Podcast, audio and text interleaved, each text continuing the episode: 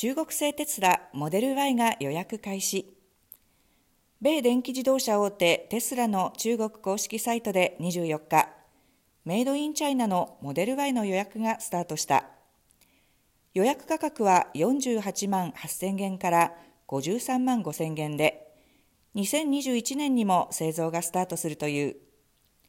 しかし、テスラの公式サイトによると、現在の予約価格はあくまで予定価格であり、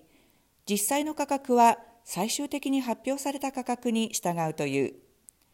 また、メイドインチャイナのモデル Y は2タイプを売り出す予定で、航続距離の長いタイプとパフォーマンス性のタイプがある。20年に中国が発表した新エネルギー車の補助金政策に基づくと、現在の予約価格では補助金は受けられない。今年1月、テスラは上海のギガファクトリーでメイドインチャイナのモデル Y プロジェクトを指導すると発表。その際、イーロン・マスク CEO は、モデル Y は消費者の手の届く電気 SUV であり、モデル3のような大衆向けの乗用車だ。この2つの分野はいずれもテスラが重要視する自動車消費市場だと述べている。